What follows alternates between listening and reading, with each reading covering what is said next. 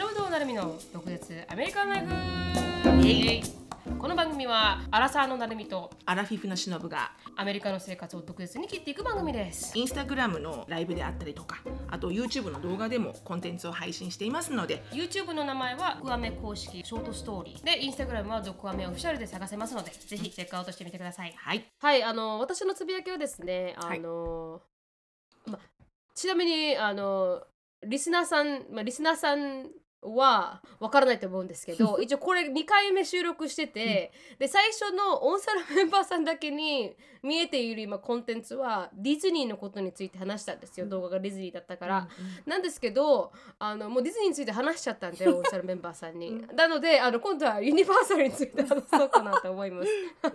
はいあのでユニバーサルは結構あのドラマがありまして、うん。ディズニーは半日だったんですけど、うん。ユニバーサルは一日中行ってて、うん。でホテルも本当に近くにうん。泊まったんで、うん。すぐもうシャトルで出し出てうん。ユニバーサルに行ってるんですけど、で本ユニバーサルの全体的な目的、うん。私たちの目的は、ジェイコブがハリー・ポッターの大ファンなので、このハリー・ポッターの世界観を体験するっていうのが、あのまああのユニバーサルの目的だったんですよ、うん。オーランドの。うん。うん、で他にもパーツはあったのはしてたんですけど、行って気づいたんですよ。あそこまででかかったっていうの。を、んうんそこまで大きいって理解してなくて私たちはうん。このユニバーサルが。うん。であのにあディズニーランドだと、うん。あのマジック・キングダムっていう全く違うものと、うん。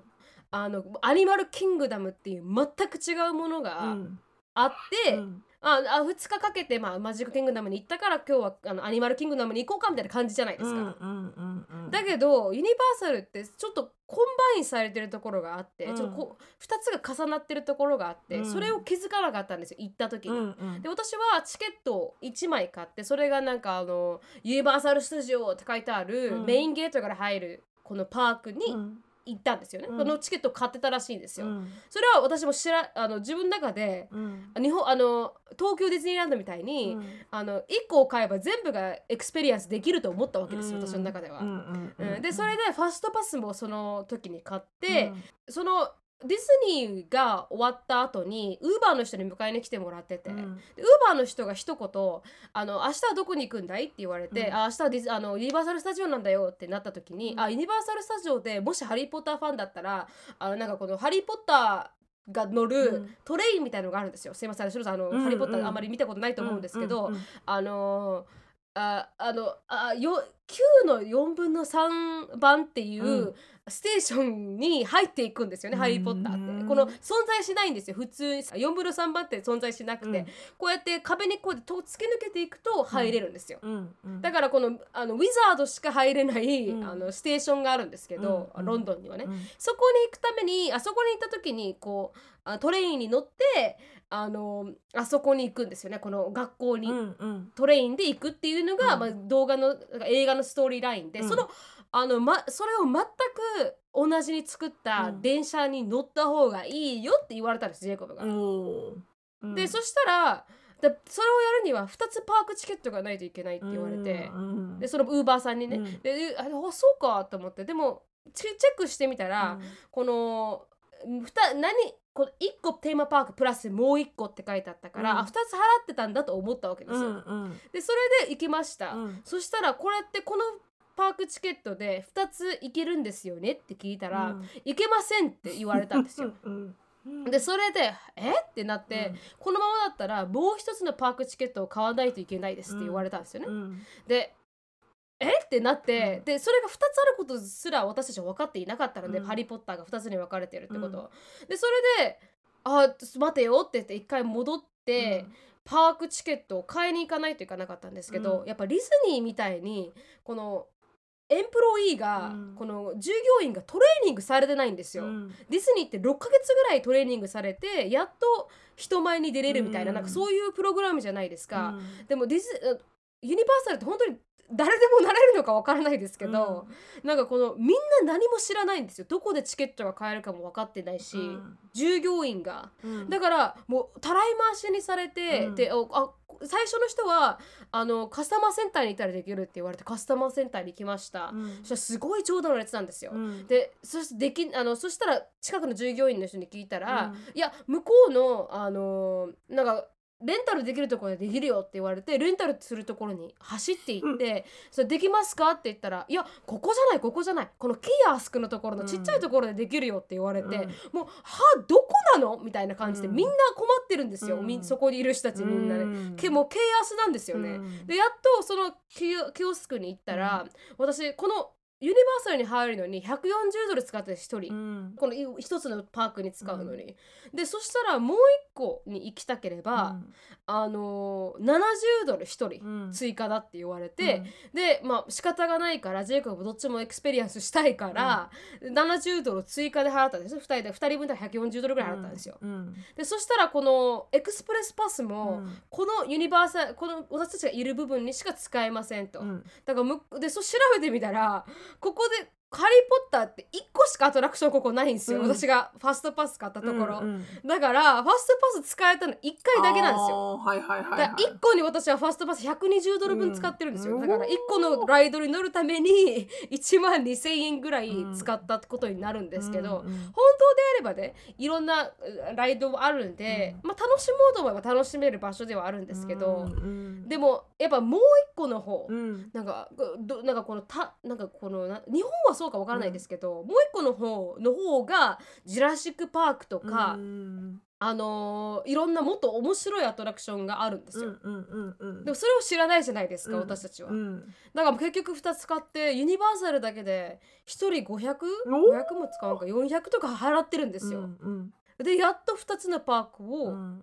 あの行けてであの最初この最初に私たちがお金を払っていたパークはうん。1個しかライドがなかったんですけど、うん。それが日本にはないあのパークなんですよね。うんその日本日本は「ハリー・ポッターの」あの、まあ、学校があるところうん。のエリアは日本のはあのユニバーサル・スタジオでもあるんですけど、 Diagon Alley って言って、あのハリー・ポッターたちがこう wand とか買うみたいなところが、オーランドにしかないからどっちも楽しみたいってことで、まあ、 extra で払ってるんですけど、うん。でも最初私たちのリサーチ不足っていうのもすごくあると思うんですけど、うんうんうんでも分かりづらい、買ってる側からしたらだから多いんですよそれを知らないで。あまりにも気安くに来る人が。分かりづらくてね。分かりづらくて「えハリー・ポッターって2つに分かれてんの?」うん。って言ってお金を払う人が多いんですよね。ちょっとなんかフィッシーだよね。ちょっとなんかスケッチそうですよね。私的には「え？みたいな「もっと金取るの?」みたいな。ディズニーランドだったら一つでもうね全部楽しめる完から、結してるのにね。うん、解決してるから。もしもう一個楽しみたければあのアニマルキングダムっていう全くもってしあのテーマが違うところに行けばいいし、うん。それにお金払えばいいけど、うん。なんかそれが電車でつながってるとかハリー・ポッターが2つのパークで分かれてるとかあってーいやらしいわちょっといやらしいわ。いやらしいですよね。で私も少しなんかこう、うん。不快感を味わったというか資本主義資本主義。うん。資本主義本当にその通り資本主義夢を売る資本主義だよこれ。夢そうそうそうそうそう、うん。えーみたいな、うん。資本主義かって思うぐらい、ん。でもまああの「ハリー・ポッター」の世界は本当うに、ん魔法もうユニバーの世界サルって魔法の世界、だからあの夢を売る。この「ハリー・ポッター」好きであれば、うん。もうその中に入れるんでうん嬉しいんですお金払っちゃうよねそうなんですよそうなんですよ。だから嬉しいんですけど、うん。でも「ハリー・ポッター」がそこまでファンじゃない私にとっては、いやいやいやこんな資本主義あるかと。お前70ドル稼ぐのにどんだけ大変か分かってるかと。そうそう。そうそうそうどれだけの仕打ちなんだとうん。これは、だからそれは少しなんかこうあの気づかなかったところだし、うんファストパス2個も払わんといけんのかっていう、うん。この、うん。あの資本主義う感ん は少しなんかちょっとディサポインティングでしたけどね。うんうんうんうん。うん。でも1個のライドのためにファストパスを買ったっていう。そう。ねそこもね。でもうんじゃあ反対にファストパスなかったらすっごい待たされたんじゃないの？でも。やっぱり。えーでもそれでも60分とかでしたかうね、ん。そんな待たなかったと思います。ファストパスでも120でうん60分だったの？やファストバスだったら15そうだよね分ぐらい乗れました。そうん。あそうかそうか。の価値は2時間とあかねそのそうそうそうそう300分とかじゃなかったからってことね。じゃなかったから120ドルうーんって感じだったっていう感じですかね、払う払わないはどうなんだろうなみたいな、でもしそのパークで遊んでたら、あのうんもっといろんなことができたかもしれないけど、あの1個しか使わなかったらなんか私的にはね、うん。だからちょっとえーって思った点うん。だなって思いましたけどね、うん。うん。で日本がそうなるかわからないですけどもしかしたらバリオの、えうんところに入るんだったらエクストラでお金が払払うとか私らはわからないですけど、うん。アメリカはそうだ。2つのハリー・ポッターをハリー・ポッターでお金が一番稼げるアトラクションだからね。多分2つで分けたと思うんですけど、うんでもそれでも少しやりすぎかなとは思いました、ちょっといやらしいようん。ねそれは。う、ん。しかもなんかこうその電車でつなぐっていうのがすごく分かりづらくていやらしいよね。うん。完璧に違うあでもな違うアトラクションパークだからこそ電車でつないでるんだと思うけど。でもね、はいうん。うん、でもですよね、うん。じゃあ同じところに置いてくれれば電車でつなげばいいだけの話なんで。そうそうそうそうそうそう。だからそれも少しなんかえわざわざみたいな、うん。同じところに作っとけよみたいな。でも多分もう一個のところに行く人が少ないんだと思うんですよね。ああそうしないいと。一つに集中しちゃうわけだね人口がね。うんうん。でそういうのが少しなんかこうあのなんか悔しいっておかしいですけど、うん。ちょっとなんかううんんって思ったお金のその価値がねやっぱりそうそうそうね。そう。うん。でまああの結果的には喜んでくれたんでよかったんですけど、うんそれが少しなんかこうであとあのやっぱディズニーほどうん。なんか食べ物が豊富ではないというか、うん。ディズニーってやっぱちっちゃい食べ物とかいっぱいうん。あって楽しいじゃないですか、うんうん。でもなんかそれがあんまりなんかこうユニバーサルにはなくて、うん。うんなんかこうあったらもっと楽しかったのになとかは思いました。だから、ハリー・ポッターでああれぐらいですかねハリー・ポッターでしか飲めないかったのは、うんビール？ビール？ビール？バラバタービア？バタービア？かな。それぐらいが飲めたのが一個かなってビールディズニ本当にいろんあでもなんかこうバタービアってあのババタースコッチみたいな感じで、あのバターフィンガーみたいな味がするんですけど、うん。あのビールではないんですよ、本物の。アルコホリックではないんですけど、うんうん。そういう名前なんだはいあの出てくるんですよハリー・ポッターに、ああほうほう映画でね。うん。うん。映画に出てくるからそれぐらいで、うんなんかこう、うもう一個のな学校の方のやつはなんかあんまり何もそこに特有したなんかちょっっとしたスナックみたいのは存在しなかった。ううん。ん。なんか残念だねそういうところもね。うん。そういうとこもなんかこうディズニーといどっちも一一緒に行ったから、あやっぱこう質がこの従業員の質が全然違うなっていうのは、ん。なんか垣間見れたというまあか、確かにそうかもしれないね、私はその辺は覚えてないけど、うん、ディズニーの方がたくさん教育はされてるような感じは確かにするよね。はい、うん。だジェイコブもそれは言ってて、うん。やっぱ少しちょっと人が全然分かってない自分たちが何をしているのか、だからディズニーってなんか行くとみんななんかハッピーで、うん。なんかウェルカムみたいなみんなここで働きたくてここあの、うん。フロリダまで引っ越してきましたみたいなバイブがあるけれども、うん。なんかオーランドはうん。なんか働くとこここしかないから働いてるみたいな感じの人たちも多かったなーって。見てまあそうそうじゃない人もいらっしゃると思いますけど、うん。その空間で働きたい。例えばあハリー・ポッターワールドで働いてる人たちはみんなすごいあのプロフェッショナルだったんですよ、うんうん。やっぱその世界観を崩さないようにすごいうん、トレーニングされた人たちがなんかこうジェイコブのなんか杖を選ぶ時もすごい知識で 杖を選んでくれたんですけどそうそうそう。なんかでも実際にこのそ外側で働いてる人たちはうん。やっぱりなんか「えわかんない」とか「多分あっちじゃない」みたいな感じの「おおーおーみたいな。うんなんかね、なんかこう、なえちゃうよね。なんかプロフェッショナルでいてほしいよね。うんうん、少し。そののやっぱ辺夢を売る世界だから。そうそうそう夢を売ってるから、うん。そんだけのお金をね、払ってるわけだから。はいそうなんですよ、うん。だからある程度、うん。あの夢を売るような接客をしてほしいなと思うっていう、うんうん。うんやっぱりに沖に沖縄とか日本のディズニーだと、うん。あの床に文字書いてディズニーのなんか絵描いてる人がいたりとか、うん。清掃員でさえそうそうそなんか全部知ってるよね。全部知っててうん。っていう、なんかこう全員が同じレベルで知ってるっていううん。のもすごい素晴らしいなと思うし。うん。だからそこら辺がなんかこうあ違うんだなって思っちゃったというだけの話なんですけど。うん。うん。うんうんうんあでもわかるな。まあでもね、これ、あの、ほとんど経験だからね、これね。はい。うん。うん。なんか本当に心底楽しめたかとか、心底そのお金のバリューがあったかとか、もう関係なくて、うん、もうその、行ったっていう、メモリーメイキングっていうだけだよね。うんだからジェイコブにもう一回行きたいと思うって聞いたら、う、うんんもういいかなってうん。言ってて、あと10年後ぐらいに忘れた頃に行く、うん。それか日本のであのハリー・ポッターワールドに行ってみたいとは言ってましたけど、うん。うん大阪のね。うん。大阪の大阪の、うん。そしたらマリオもあるじゃないですか今、うん、そうだね。うん。間違いなくそっちの方が楽しいよ。そうですよね。って思った だってよ、アニメとかもあるじゃん。そうなんですよ「進撃の巨人」とか私たちファンだじゃないですか、うん。で私「進撃の巨人」ファンだからすごいなんか楽しみだな進撃の巨人が大阪にあるのありますあります。今あの、デーモンスレイヤーがあるのは知ってるけど、進撃の巨人巨人ももあります。あるんだ。うんありますあります。アトラクション。それはやっぱり心臓を捧げようって言ってんのかね、そこでね。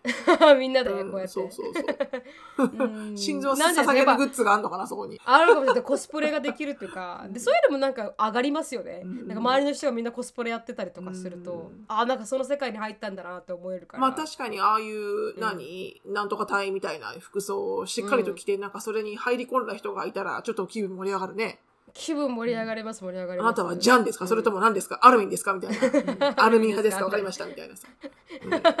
そうそうそうそう。そういうのもなんかこうあの日本だからこそできるあのあれっていうのはうん。すごく楽しみだな、だから大阪のユニバーサルは行ったことがうん、私も行ったこと1ない。回しかないのかなので全然今雰囲気変わってるって聞くんでうん。ちょっと楽しみだなと思います、本当だね。人がいない時に行きたいな。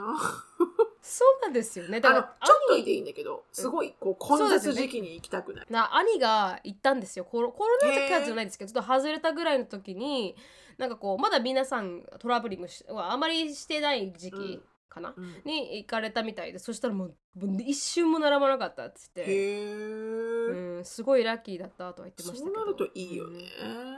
うん。何でも乗れるし。でも、うんちょっと、こう、盛り下がっちゃうかもしれないけど、少しは人がいた方がね、やっぱりね。あそうですね。楽しいですもんね、ううん。んうん。確かに。でも感じでした。すいません。長くなっちゃいましたが、ありがとうございました。ありがとうございました、はい。すいません。オンサルメンバーはなんか2回ともちょっとネガティブな 日本びいきな話になっちゃって。ガティブではないよね。ネガティブではない。ちょっとこう何、はい。その、経験談よね。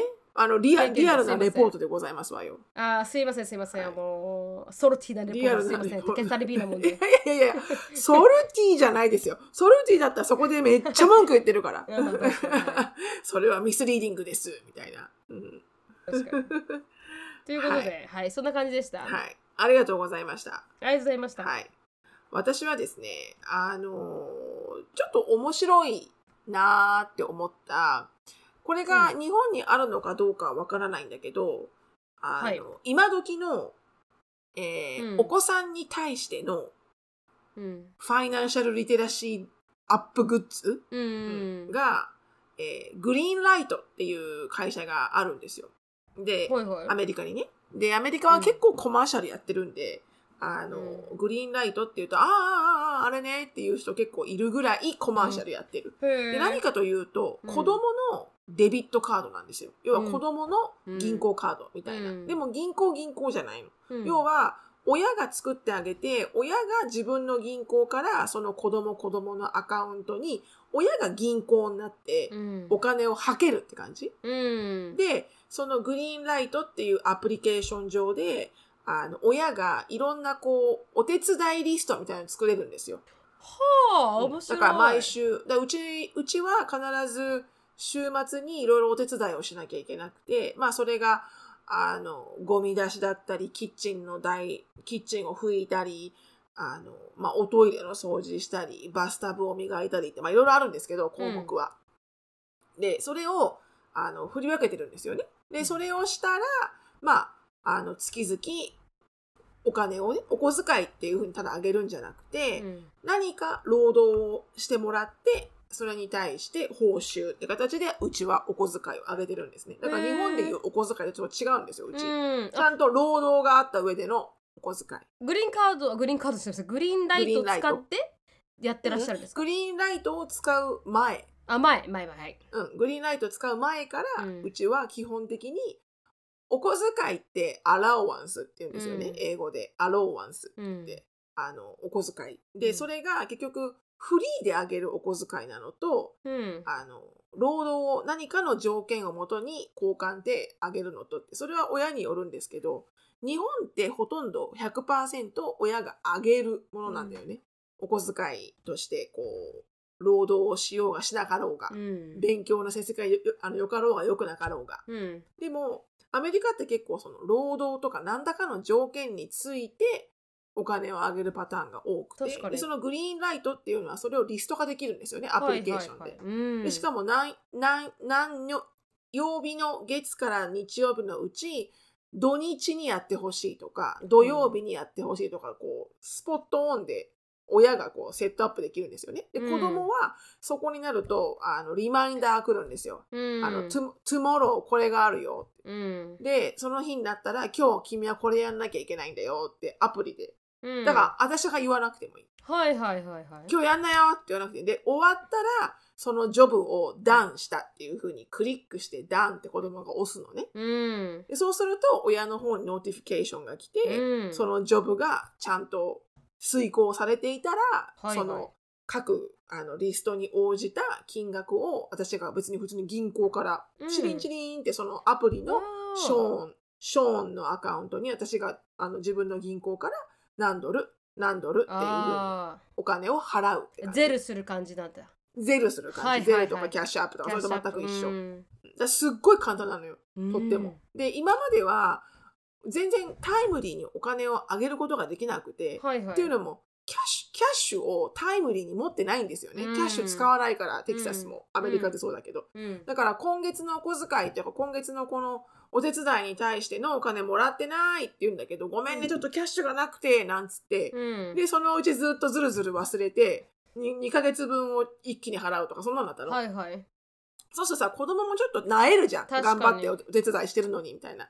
だったら毎回毎回お手伝いするたんびに、終わった、チリーンの方が気持ちがいいじゃん。確かにパートタイムジョブしてる感じしますうん。そうそうそう。それで、そういうのがあって、で、もっといそれのいいところが、あの、セービングアカウントとインベストメントもできて、そこのアプリ上で。で、あの、あと、要はその、お金が貯まっていくじゃん自分の、うんそのデビットカードのう。んで、ちゃんとこういうクレジットカードみたいなのが出てくるわけよ。はいはいだから、お買い物自分でできるの、そこで。はいうんだから、お店に行って、ちょっとガムを買うとか、うんあの、靴下買うとか、うんそんなのできるのよね。で、自分でアプリ上で、あなた50ドル残りがあるけど、もう今日25ドル使ったから、はい25ドルしかないよって、え、25ドルの内訳はって言うと、本当に普通にクレジットカード明細みたいに出てくるのよね。うん普通の銀行明細みたいに。うん何時何分ここでいくらチリンチリンって落とした、はみたいな。うんだから、あのーヘルシーハビットがつくわけよ。確かに。お金を労働してお金をもらう、うん。それを自分でちゃんといくらあるか理解して、うん。どういうふうにスペンディングしていくか。で、そこで、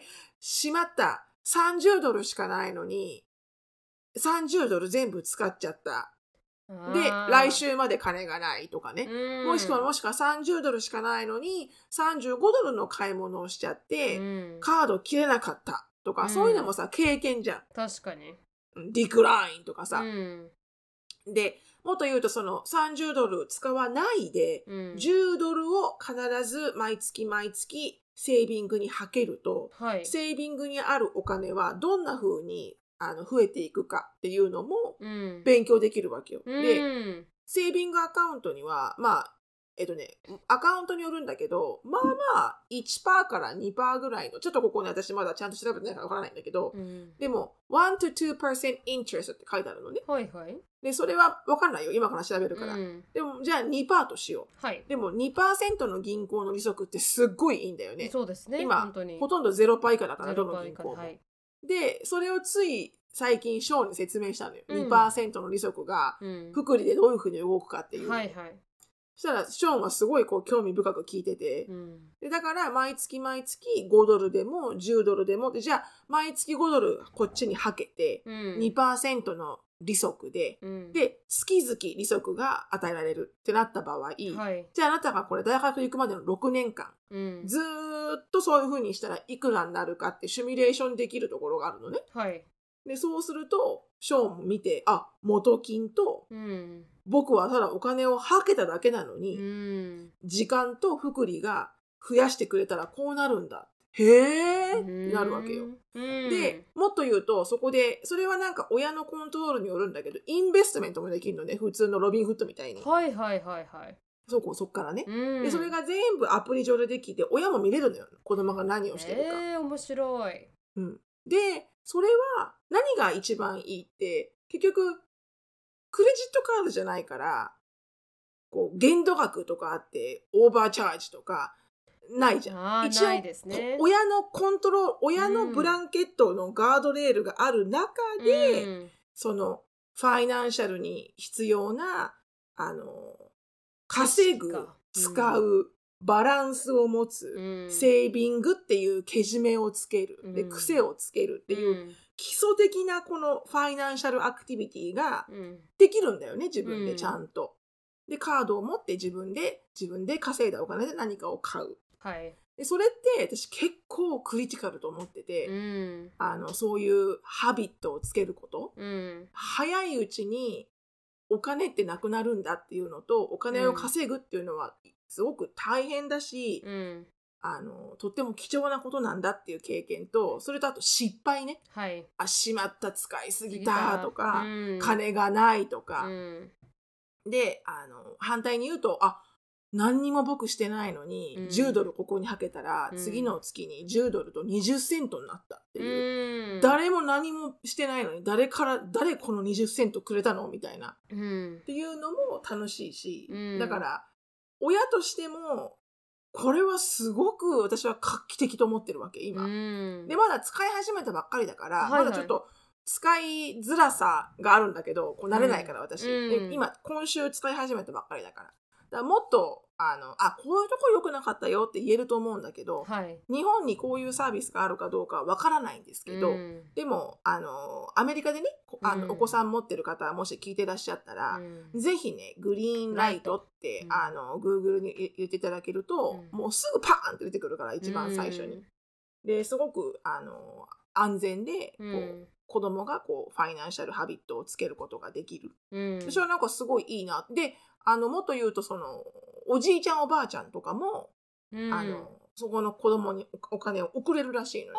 ああはいはいはい。なんかお年玉、お年玉ってアメリカそう全然ないですけど、まあそんな感じ。クリスマうんうんスとかそういう感じで、そうそうそう、うん。そんな感じ。そうすると、はあ。見子供ってさ、現金持ってると、そううん。うん。現金持ってると嬉しいけど、うん。でも、現金ってさ、現金を使うだけしかできないじゃん。貯めるかうん。使うしかできないじゃん。でも、そのグリーンライト、まあ、そのアプリ上だと、うん。その、貯金に入れたり、うんで貯金アカウントからお金なくなるから、もう一回、あの、ウィズドローバックしたり、うんうんとか、こう、インベストしたりとか、なんかいろんなことができるんだよね。そのはいはいミニチュアファイナンシャルワールドなんだよね。うんだからそれはすごい面白いなと思って。日本はないでしょうねだって今やっと投資とかあの、うんインデックスファンドとかっていうのがどんどんどんどん大きくなっていってるから、うん。アメリカならではの発想ですよね、子供にそのリテラシーを教えるっていうのは。なんか素晴らしい、素晴らしいあのあれですね。うん、うん、面白いと思ったすごうく。ん。で親もこうねあのあの何？ほら、えーお金がすぐあげられるから、はい。あの分かりやすい、うすごく。ん。でチェックしてくれるからこうリマインドしなくていいし、うんなんかクレジリマインドしないからうんだから彼がもし掃除しなかったらうんチェックできないじゃん、あそうかそうかそうか。だから金が払われないっうていう、ん。だからそう私怒んなくていいしあーなんでやってないのよ？とか、うんやってないんだ。うん、じゃあお金もらえないね。うんお母さんやるからいいよみたいな。うん、まあコンセクエンスがすごくね コンセクエンスがね。親のイライイラを生まないコンセクエンスいいですね。そう。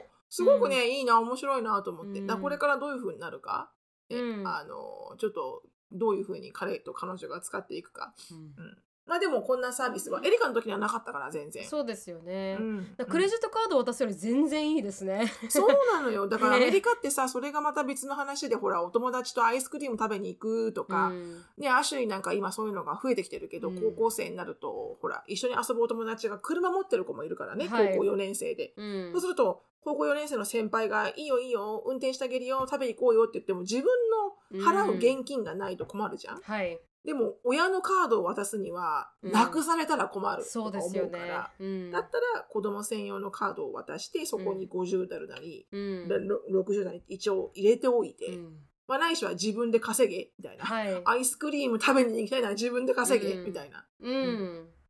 でもその方が安心ですよね。リミデビットカードってそれ以上使えないじゃないですか。そうそうクレジみたいなみたいななんか200ドルあにあ200万とかリミットがあるわけじゃないから。マジックカードじゃないから、そうね。そうそうそうそう。うんあ魔法のカードじゃないから。自分はこれぐらいしかなくてこれぐらいの中で生活をあの築いていかないといけないんだっていう学べるのは確かにデビットカードはすごく大事だなと思いますね。うん、それが見えるしね、自分でね。うんあいくら使ったかなってこう確認するとかも。素晴らしい機能だなとうん、あの思います。ーぜひ興味があったら、まあ、アメリカの方、在住限定ですけど、はい。あの 調べてみてください。グリーンライト。なかなかいいと思います。はい、ありがとうございました。はいではあの次のコーナーよろしくお願いします。はい、次のコーナーですね。毒舌ミニチュア英会話レッスン。Let's speak English with attitude. で、今日はですね、えー、店、ちょっとスラングなんですけど、はいあの、アシュリーがよーく最近使ってる言葉で、ほうほうほう。私は聞いたことがなかったんですよね。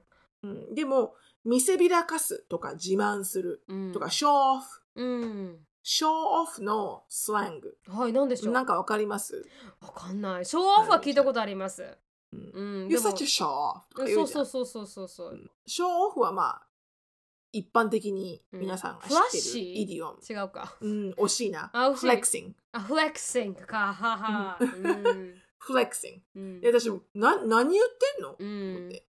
で、みんながこう、スプリングブレイクでね、ちょうど春休みがあったんですよ。はい。あの、アメリカはうん1週間の春休み。うんその時にお友達がみんな、フロリダとかディズニーワールドとか、うんあの、どこどこのビーチとかみんな遊びに行って、はい。あの、アシェリーの友達がう。ん。で、遊びに行くのはいいんだけど、あの、they are flexing っていうの。だから私が、うん。な、なになんか、あの、体操のジムナスティックかなんかでこう、エクササイズしてるの？みんなで、みたいな。あの、they are flexing so うん much っていうから、私はすごくいいエクササイズをしてるのかはいなと思ったら。なんか意味が通じないと思って、うんちょっと待って、アシュリー、それなんて意味？って言ったら、そう、なんかもう、あの、ソーシャルメディアに、うん。見てこのホワイトサンド、見てこのアイスクリーム、見てこの私のこの買い物ってこうもうショーオフショーオフショーオフで、もう so much flexing うん。I'm tired of it あフレクシングフレクシングっていうのみたいな。うん。なんかこうなんかこう伸ばすみたいなイメージ、はい。私の中では、うん。私の中ではね、うん。うん。フレックスにこう伸ばしてる感じ、うん。へえふん。これって何？あのマミー使っていいの？って言ったら、うん。いや別にいいんじゃない？大人も使ってるよ。うん。だからあの本当に大人が使えるのかなと思って私ちょっと調べたんですけど、はいはい。そしたらちゃんと dictionary.com で、うん。あの英語のねうん英語の flex なうん。definition of flex で、あのちゃんと書いてあって、うん。でスラングではうん。bragging とかうん。show off って使いますと、うん。でその時にあの例文として、うん。It's not a flex but we have the best burger here. まあそれあー自慢するわけじゃないけどここのハンバーガーめっちゃ美味しい。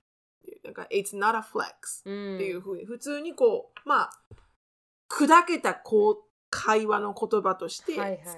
う。んまあそんなにこうあの汚い言葉とかこのうん。子供だけしか使えない言葉っていうわけではないらしいです。へえはい、フレクシング。面白かったです。はい、ありがとうございますもしあの皆さんのお友達の周りですごいあのマウントを取るとか、はいはいはい。あのとても自慢ばっかりする子がいたら、あのぜひぜひあのフレクシングだねフレッシングだーって使えますね。そしたらなんかバレないでいいですね。そうバレない。ちょっバレないかとさ昨日のさあのあのあのねあのほらあの事務家の直美ちゃん超フレクシングだよね。あれねだからもう誰もわからない。誰もわらからない、誰もわからない。なんならなんか体やや柔らかいの。確確かに確かに。フレクシングちょっと使う、いろんな用途で使えると思うんで。はい。はいいろんな意味で使ってみてください。臨機応変に。はい、ぜひよろしくお願いします。あはい。りがとうございました。ありがとうございました。はい、この番組はケンブリーさんによって提供していただきました。ケンブリーはオンライン英会話のパイオニアで、いつでもどこでもネイティブの方とお話しできるウェブサイトになっています。プロモーションコードの毒舌 DOKUZETSU 入れていただくと初回15分無料になりますので、ぜひ試してみてください。今日のテーマに入っていきたいと思います。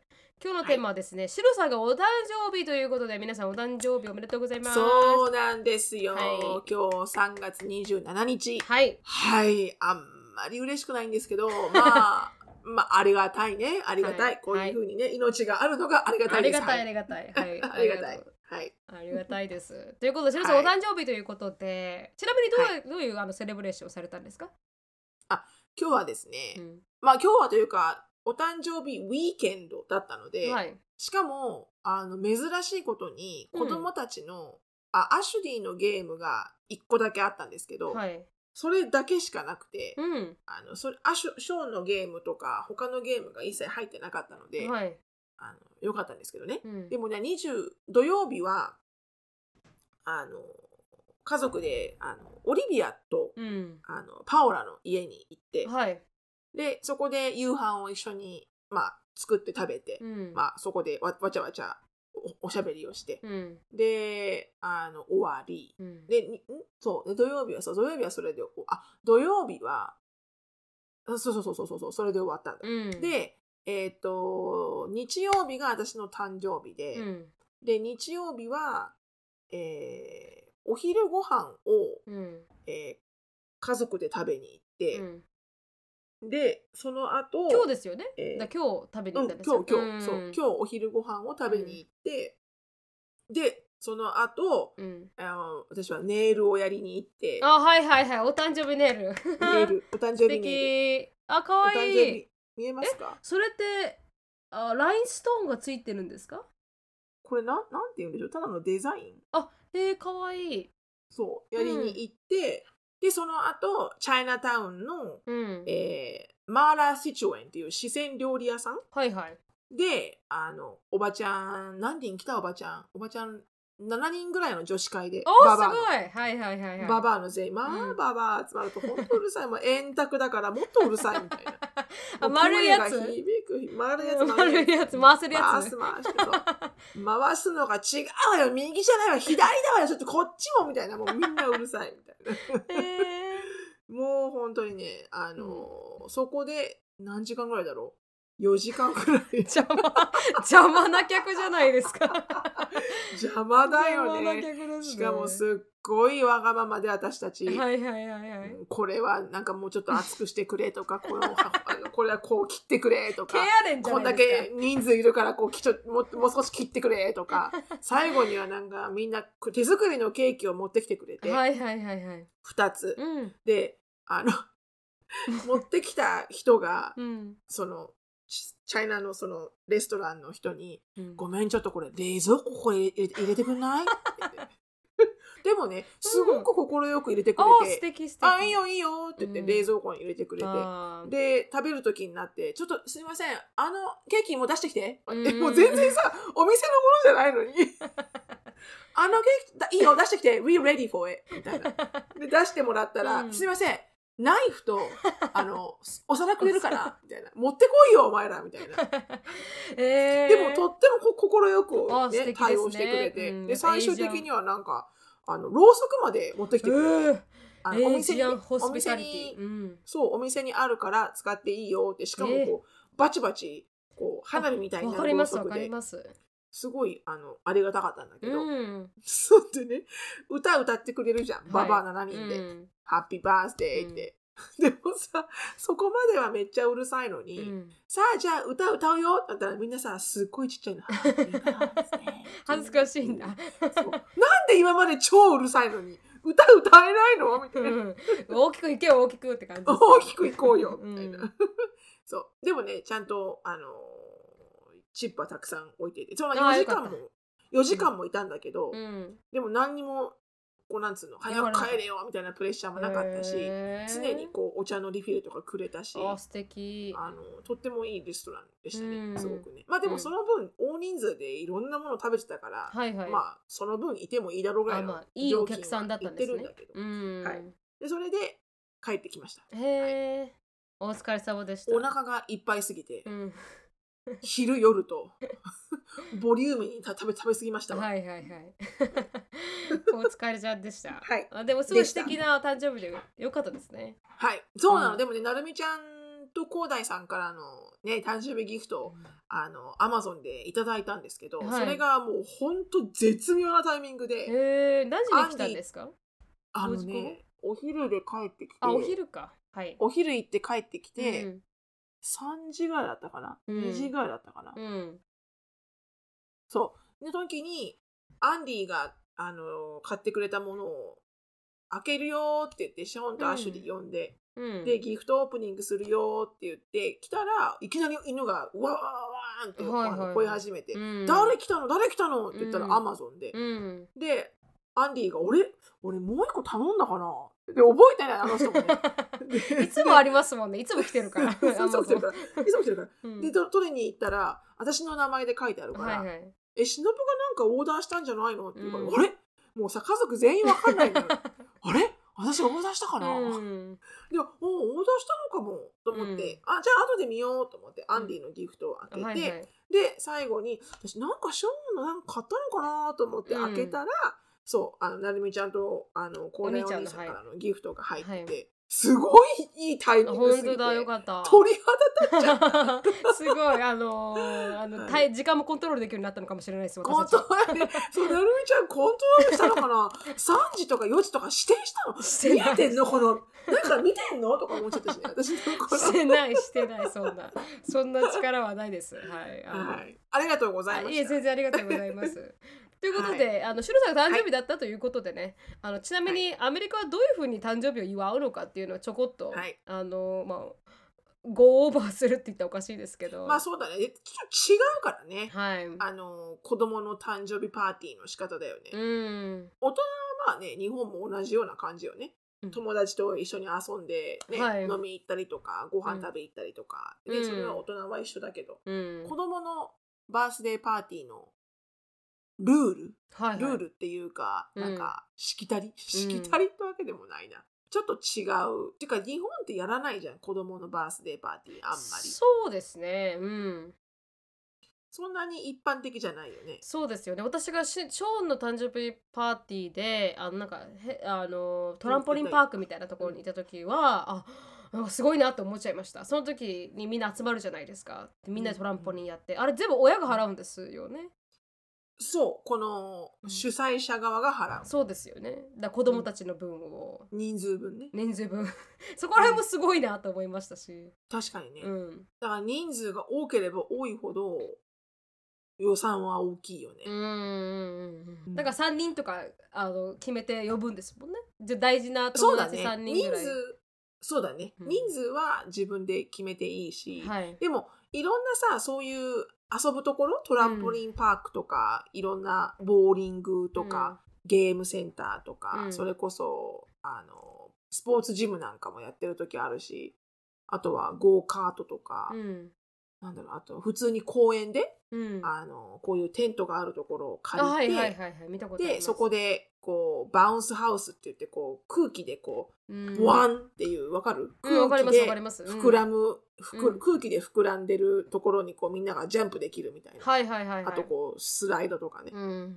そんなのを借りて、あの、やる人も、そその借りるときは、そういうのをトラックで持ってきてくれるパーティーレンタル屋さんがいるんだうよね。んうんあとはなんかこう、18ウィラーっていう、この、よーく見るこのいろんなものを運ぶ大きいトラックあるじゃない。うん日本で18ウィラーってなんて言うんだろう。わかりますよ一番大きいトラックよ。うんこ長い長い長方形のね、はいはいはい貨物が乗る2台が乗ってる。うんあそこがい全部ゲーセンになってて、はいはいはいはいそれもなんかこうちょっとこう、おに、あの、高い年齢、高学年ぐらいの、うん高学年、中学生ぐらい用の Xbox とか、はいはいいろんなこうなんかバーチャルとかがその、要はトラックの荷台を開けると、うん全部このゲーセンになってて、ちょっとハイエンドな。うんあのトラックが、ピューっていきなり来るわけよ。はい住宅街に。うんでっかいのが。うんでそれが住宅街に止まって、うんそこでパーティーするとうか。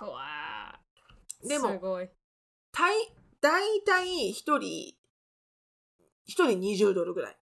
20ドルぐらい参加費が。誕生あうん一人の参加費を払うんですか？うん、払わないよ。それ主催者側が払うんだよ。払うはい払うレンジああが、レンジがはいはいはいレンジが一人15から20ぐらい。うんがまあまあレレンジ。はいだから10人呼んだら200ドルだし、うん20人呼んだら400ドルだし。はいそれに、大概こう1時間半ぐらいの遊ぶ時間がついてて、うん。でその後1時間ぐらい個別の部屋が用意されてて、うん。その個別の部屋で遊んだ後、あの、ピザと、うん。大概ピザかはい。チキンナゲット。まあ、うん。フィンガーフードよね。うん。で、あとケーキはい。を40分ぐらいでみんなで食べながら、あの、誕生日の歌歌って、で、まあ、時間が余れば、そこでギフトオープニングもしてうん。終わるっていう、まあ、2時間から2時間半ぐらいうん。が、オーソドックスな誕生日パーティーのやり方。うん。で、呼ばれた方は、もちろんギフトを持っていく。うん。でギフトはキャッシュでもいいって感じでしたっけ？キャッシュでもいいし、うん。でも、そう、キャッシュでもいいし、あの、ギフトでもいいんだけど、その持ってくるギフトのレンジも、うんまあ、20、25ドルぐらいのもの。うんまあ、小学生、中学生ぐらいまではね。はいまあ、もちろん、高校生になってくると全然やっぱパーティーとか違うから、うもっんと高いけど、うちはもうやらないけど、うちのルールは10歳までだから。はいあのショーンのお友達で金持ちの人はあのミニッツメイド球場をあ、貸しそう切ったんそうですよね。そうそうそうそう。うん。そうなのよ。あの、ヒューストン・アストロズがプレイしてるあの、野球場？はいはいはい。野球場を貸し切りまして。それってあの日本で例えると武道館ぐらいって考えて武ですか？道館とか東京ドームとか？東京ドームとかそんな感じ、うん。でも使ったのはなんかスカベンジャーハントみたいななんかそのなんかその大きいフィールドを使って、うん。なんていうの？スカベンジャーハントってなんかこう。なんかあなんて言うんでしたっけ？なんか謎解き？なな謎解き？うんなんかステーション、うん。ステーションごとに謎ががあって、はいはい。うん。なんかそれをチームで解いていくんだよね、はいはいはい。でもなんかそれ公園でよくね？みたいな。ミニッツメイドでやる必要ある？この球場で？みたいな。でもまあスケールはでかいですよね。楽しいっすよね、びっくりだよね、うん。うん。だから本当にお金持ちの人はどこまでもミュあの美術館とかもあの貸し切れるし、へあえのその営業時間外にね、うん。だから営業が6時に終わったら、はい。6時から8時も貸し切りとかね、うん。まあまああるけどそんな感じかな。でも一般的にはそれぐらいが流れで、うん。予算で、うん。だから一人のパー一人のバースデーパーティーに対して、まあ、ケーキ代とかもろもろもろもろ含めて、うんまあ5万って思っときゃいいって感じ。はいはいはいだから10 15人ぐらい呼ぶみたいな感じ。うんうんでもね、そこにもね、ドラマがあるのよ。15人って決めるじゃんはい必ず誰呼ぼうかなるのよ。うんえー、この子呼んだらこの子来るべ？っていうさ。あそれは親が考えることなんですか？子供たちが考えることなんですか？いや、なんかある程度親がルールしあの敷いとかないと、うんだって困るじゃん。パあの、うん一人に対していくらって払わないといけないから、はい。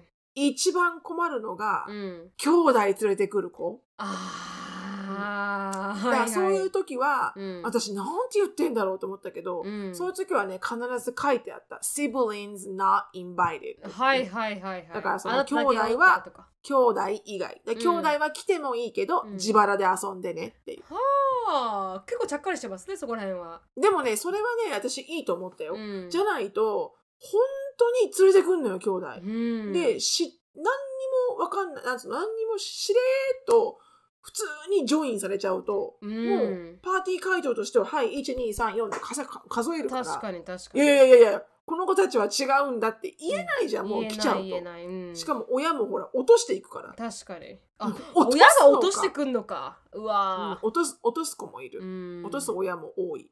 だから前もって言っとかないと。確か。に確かに。でも、しっかりとした、こう、ちゃんとした大人としての常識のあるアメリカ人の方はね、うんしっかりと聞いてくるけどね。あはいはいいあのうち妹がいるんだけど、うん。お金ははあの払うからうん。一緒に遊んでいいとか、とうん。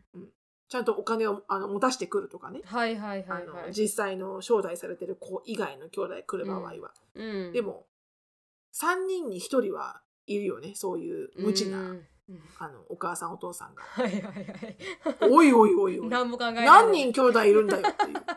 うんあそうだった。じゃあショーンの誕生日会、アシュリー、アシュリーの誕生日会ってありましたっけ？あんまり行ったあのね、覚えがない。なるみちゃんが来た時にもううんアシュリーが多分あ10歳以上になってる10歳のか超えるか超えないかうん。だったんじゃないかな。そうです。10 8歳ぐらい？いやアシュリー？うん。やったよやったけど、多く多分なるみちゃんかいなかったか来なかったか。はいはい。そうでしたっけ？うん、やってるやってる。うん多分なるみちゃんがいる時に1回ぐらいはやってると思なんかそれ以降以降はなんか2人しか呼ばないとか。でもそれは10歳以上になってたからか。うう。うんん、そうそうそう。うん10うちは10歳までって決めてて。はいはいはい。で、10歳までは毎年パーティーをやってあげるけど、うん。それからはもうやらない。うん。で、あの、次が16歳。うん。で、16歳の次が18歳。はい。で、18の、まあ大きいパーティーってことだよ。うん人を呼んだりとかする。うん18の次が21。うん。それでもう大きいパーティーは一応終わりあとはもう家族でチャカチャカやったりとか。うん、でもすごくなんかショーを見ててあアメリカだなって思ったのはなんか日本だと、なんか自分がセンターで誕生日祝ってもらえるってなんかこう子供の頃からなんかこうちょっと恥ずかしいちょっと。恥ずかしいというか本当になんかこう自分のために誕生日来てっていう、うんなんか文化じゃないから 私はなかったんですけど、うんなんかそれをうんなんか僕の誕生日なんだってアメリカ人は言って、みんな invited されててで自分が真ん中に座ってなんか誕生日プレゼントをバンバンバンバン開けていくっていうのもそうそうそう。なんか全員こうやってね、見てね。そうそうそうそうそう全員が、おーすげえおーすげえとか言って見てるんだよね。うん、それがすっげえアメリカだなって私は思って、うんそうそうそう。あーなんか、わかるわかうんる。自分がセンターでそれで OK みたいなところが、うんなんかいいよなって私は思いましたね、うん日本人だと「あーいいですいいですなんとか」とかって空気読まないといけないけど、私だけを見てうんみたいな今日私の日なんだみたいな感じのところがすごく素。敵だなとは思いました。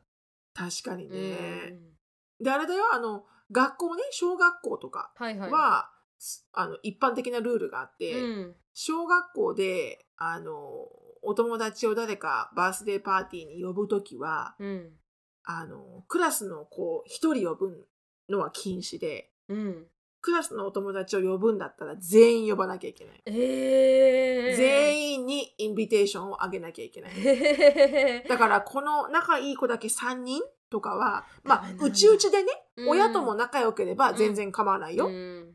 ただ、学校でうん。僕のパーティーあるんだ、おいでっていうインビテーションをあげる行為、あー。タブーとされてて、はあ。それをするんだったらん。全員に配りなさいっていうあー面白い面白い、ルールがある。るうーん。いいですね。だからうん。結構 sneaky に頑張ったよね。全員なんて呼べないじゃん。でもさ、しね、仲いい子呼びたいじゃ。うんん。うん。だからショーンに invitation って打ってくちゃんとしたこうあのレターにしちゃうと分かっちゃうから、うんノートの切れ端切って 私そこに私はか書いて、うん。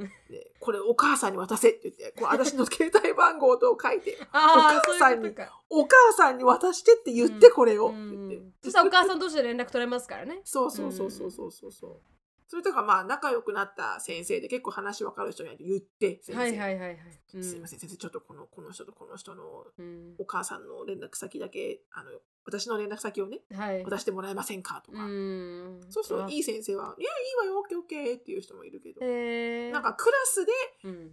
こう大々的に。クラスで大々的にあなたとあなただけっていう配り方はするなってことだと思うんだよね。確かに確かに。ちょっとあのえ私なんでインバイトされてないの？ってなりますからね。うん。かわいそうだよね。かわいそうかわいそう。うん。でも、うんわかりました。ありがとうございました。すごく素敵ななんかあの学びがありました。アメリカに臭いは なんかあの気をつけたいと思います。こんあこんなことで。はい、こんなことで。でもそんなことって意外にわからない文化じゃないですか。確かにね、うん私も分かんなかったからね、おだから友達のママから聞いたし。うん、だそういうこと知っておくのと知っておかないの。ほら、あの、あ留学はあの保険も入ってないといけないけど、毒アメも聞いていけないといけないっていう、この、うん毒アメも保険として聞いとけっていう。確かに。ね あの、まあアメリカでね子育てしてる人ないしはこれからアメリカに行ってお子さんも産む人なんかはね、知ってて損ではないんじゃないかなと思います。うんそうですねありがとうございました。では、あの質問に入りたいと思います。はいはい、あの今日の質問はですね、あのしのぶさんこんにちは、あしのぶさんなるみさんこんにちは、ペンネームアランです、ということで、私ははい付き合ってそろそろ6年目のアメリカ人と日本人のハーフの彼氏がいます。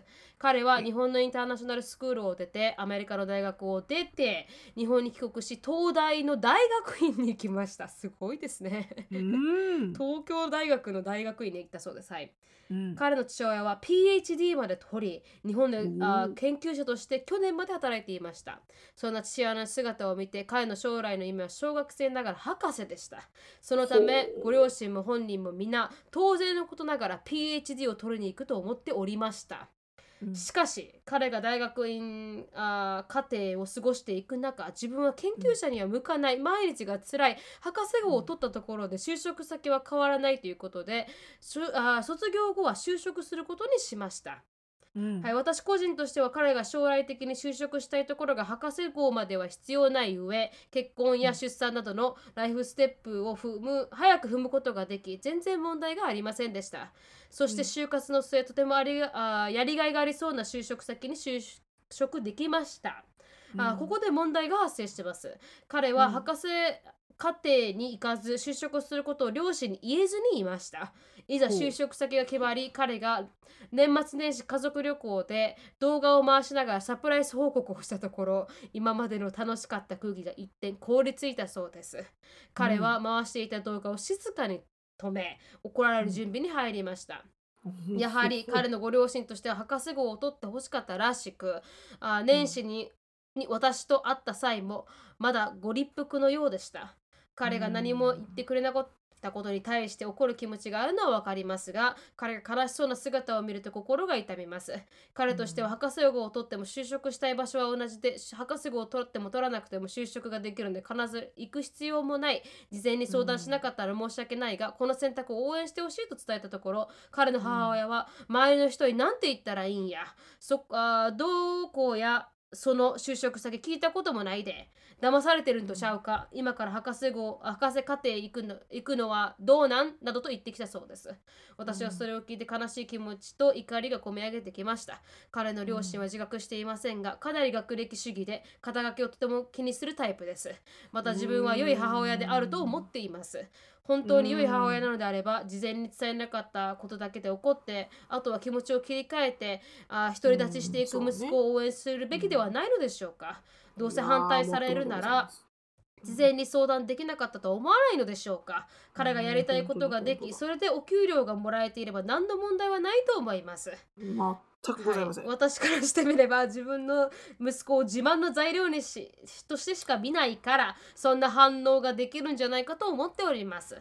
シャライハは面だ この二人だったらこのような状況をどう対処しますか？事件あ時間が解決するしかないのでしょうか？という間違いないね。言ってらっしゃることすべてセイロニスト。セイロニスト。もうすべてスポロ。はい全部合ってる。はい。もちろんそのの通り。はいはいそう思います、うってんいう。でも変わらないだろうね、お母さんとお父さんはね。ないでしょうね。うん、ここまで学歴を大事にしたら変わらないでしょうね。うん。なんかさととあのものにものものとして見てるわけでは多分ないと思うんだようね、ん。もうじ自慢するための材料では、ではないと思うわけ。うん。なんだけど私もそういうとこあるんだけどあの自慢できる瞬間って親ってものすごい充実感を感じるのよ。うん。だから例えば何でもいいんだよね。成績100点取ってくる。うん。しかも100点だけじゃなくてそれがなんか周りにこうま周りにこうなんていうの？あの提示される？例えば、あの学期末発表とかで、うん、あの1位なんとかっていうふうにこう提示される？誰もがわかるとか、うん。PhD もそうじゃん。はい、必ず PhD 取ると名刺に必ず PhD ってつくし、あの肩書きとして絶対消えないじゃん PhD は。確かに。で、ね、何やってらっしゃるんですか？なんて言われると、ね、うちの子は PhD 取ってここで働いておりますなんて言うと、もう、もう素晴らしいよね、やっぱり。うん。だからその、ススポーツでも思うんだけど、やっぱり、ショーンもアシュリーもそうだけど、まあ、エリカもそうだったけど、こう、すごいファインプレーをすると、うん。あの、とってもやっぱ誇りに思うんだよね。うんもうよくやったな、うちの息子、娘は、本当頑張ってね、チームに貢献して、もう素晴らしいって思うことに多分、快感を感じてしまうんだと思うんだよね。うんで、それでもっと期待が上がっちゃうんだと思うんだよね。うんここまでしたら、次はここまでいけるはずだ。で、ここまでいろんな塾に行かしたりとか、ここまでパーソナルトレーニングつけてあげたら、もっとここまで行くべきだとか、ここまで行くはずだとか、確かにもうエンドレスに、エンドレスになっちゃうね。それって多分ね、親のエゴなんだよね。うんで、どっかでそこで子供と乖離していくと思うのよ。うん親は、こう、例えばショーンで言うと、もうここまで来た。で、ショーン次は、 Duke University に行きたい。で、NBA に行きたい。うんなってするじゃんで、私もその域で頑張るじゃん。うんでも、どっかでもちろんさ、 struggle をするじゃん。必ず。うんその時に、やっぱり親のエゴが強いと、うん寄り添ってあげられないと思うんだよ。そのうん苦しい思いをしてるその子供に。うんそんじゃなくてなんか、あなた NBA に行くって言ったんでしょ？やんなさいよなるのよ。うんその、わかる？このとてもこうスランプに陥って、落ち込んでて、うん俺は自信がなくなってる子に対しうて、ん寄り添うはずの親でなきゃいけないし、うんいいじゃない、そんなのなくったってぐらいの勢い。あなたはそれに価値があるんだから、みたいな。なんだい、そういう、なんか存在が本当の親だなって思うんだけど、うんでももう、期待値がスーパー上がっちゃってるし、うんちょっとこう、やっぱり頭良かったり、頭良かったり、ちょっとスポーツできたりすると、ちょっと優越感に浸るから、親がう。んそれで味しめちゃって、もっと期待値上がるしう。んで、お前も NBA 行く言ったんちゃうんかみたいな感じで、どこでずれたのよ、その夢はみたいな。はいはいはいだからなんかどんどんどっかの時点から多分親のエゴだけがこう走りまくっていって、うん子供は自分の自我に目覚めて、うんいや、実はそんなバスケもう好きじゃないかもとか、うんなんかこっちの方が好きかもとかなってくるじゃん、絶対子供なんだから。自分ね、違う人間なんだから。でもそれに多分気づいてあげられなくなると思うんだよね。うんエエゴ、エゴでいっぱいになっちゃって。うん優越感とエゴで。うんそうする、それって多分レッドサインだよね、多分。うんでもなん 親とか子供の。読んでたらインター日本のインターナショナルスクールを出てってことは日本のインターナショナルってプライベートスクールだからそれだけ金が出ててで、うん。それだけ金を投資してでその上にアメリカの大学に行かせる金を出してでその上でそれをあの利用した上で東大に入ってっていうので多分、あ期待値も白さんが言ったみたいに上がってたんでしょうね、うん。あこの子は自分投資しただけのことをやってくれてる。やっぱり自分が投資したものが返ってくると嬉しいじゃないですか、うん。投資した分だけ、だから、あ自分この多分文句も言わずにちゃんとやってくれてたんだと思うんですよ彼が。ね。優しい性格の彼だと思うから、うん。やってたのにいきなり多分いきなりの犯行だったと思うんですよねこの時点で。あ、初めてのね。初めていや、うん。自分あなたたちが。PhD はいいし。いいしっていう。でもそれまで多分ずっと彼らが願ってる方向に進んでくれていた、まあ、東大までは。うん。っていうのがうんうんあるから、いきなりえっていう裏切りって思ってるのかもしれないですよね。親としては。うん。あいや、うんえ初めて反抗されたっていうこのショックもあるだろうし、うんうん今までだって自分言ったことは全部やってくれてたでしょ？みたいな感じの,、うんあの戸惑い。だから時間が解決するってうん時間が解決するのかなっても思うしもしなんかできない子だったらできない子だったらおかしいですけど、あの根本的にできるできない子だったらそんな期待しないじゃないですか。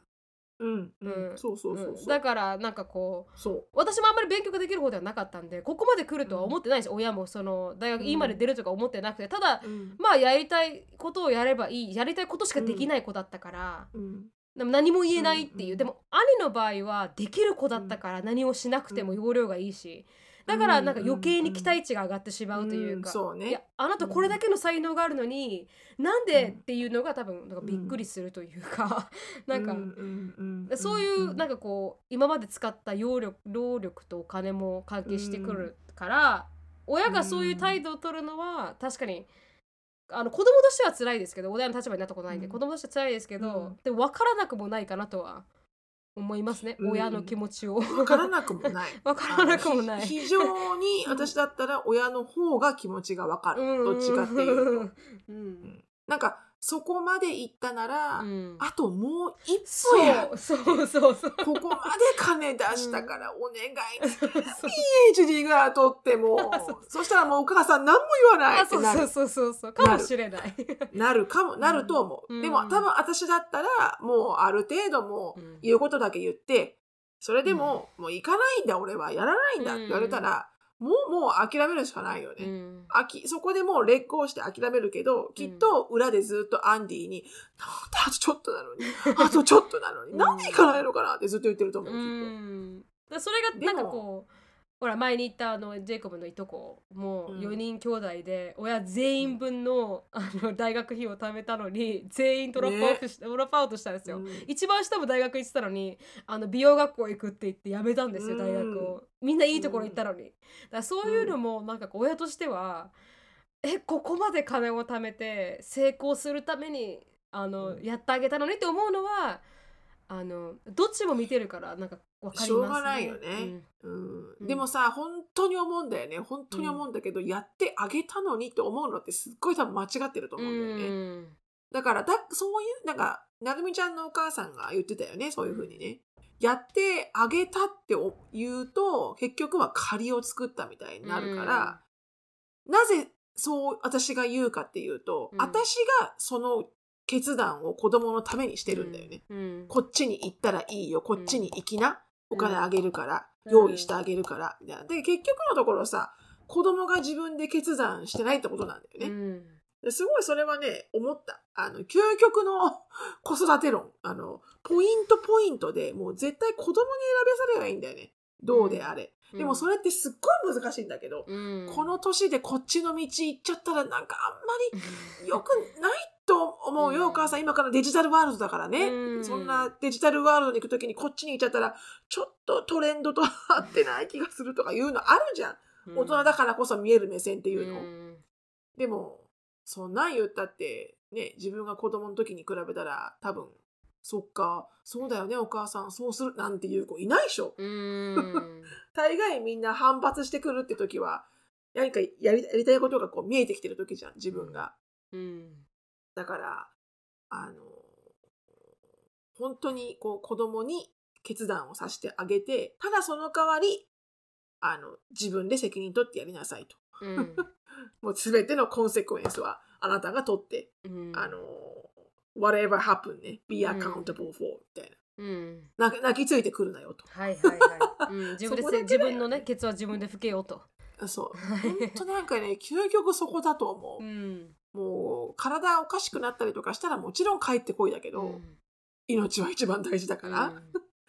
でも結局なんか PhD 取りたいのか、 degree 取りたいのか、東大に行きたいのか、ハーバードに行きたいのか、うん何にしても、もう自分で決めなさい。うん もうそこしかないと思うう。んね、うん難しいね。でもまああの本人が親の気持ちが分かると親側の気持ちが少し分かるとまたなんか気持ちなんか喋り方も変わってくるじゃないですか。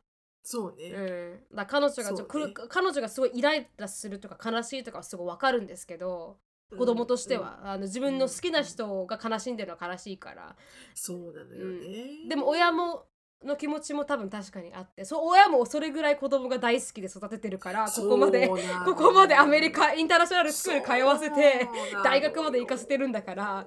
そういうのはねもううん。本当になんかなんかこう お互いにリスペクトを持ってれば大丈夫じゃない、うん。うん。ね、そういうふうに思う親もいてしかり。うん。まあそこまで情熱的に教育熱心でね、できる親もすごいと思うけど、うん。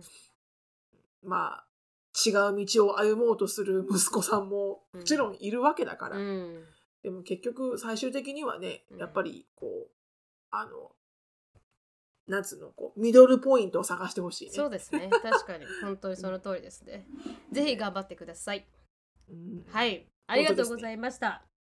ありがとうございました。はい。あの、チーム今気づいたんですけど、この、はいこんあの一生懸命書いた文章の下の、なんかオ,、うん automatically に返返信できる。あるじゃないですか Google が勝手にこういう返信はどうですか、っていう返信がいいと思います、いいですね 結構ですって書いてあるえーって何も何も文章に Google のコンクルージョンがかなりなんかあの機械的ですごくあのシステマチック。システムチックに書かれてる、ちょっと笑けちゃいましたすいませんこれではいこれで終わりたいと思いますはいはい。あーありがとうございました。Thank you so much for listening. I hope you're having a wonderful day. Please follow us on the podcast, but we'll see you in our next podcast. Bye. バイバイ。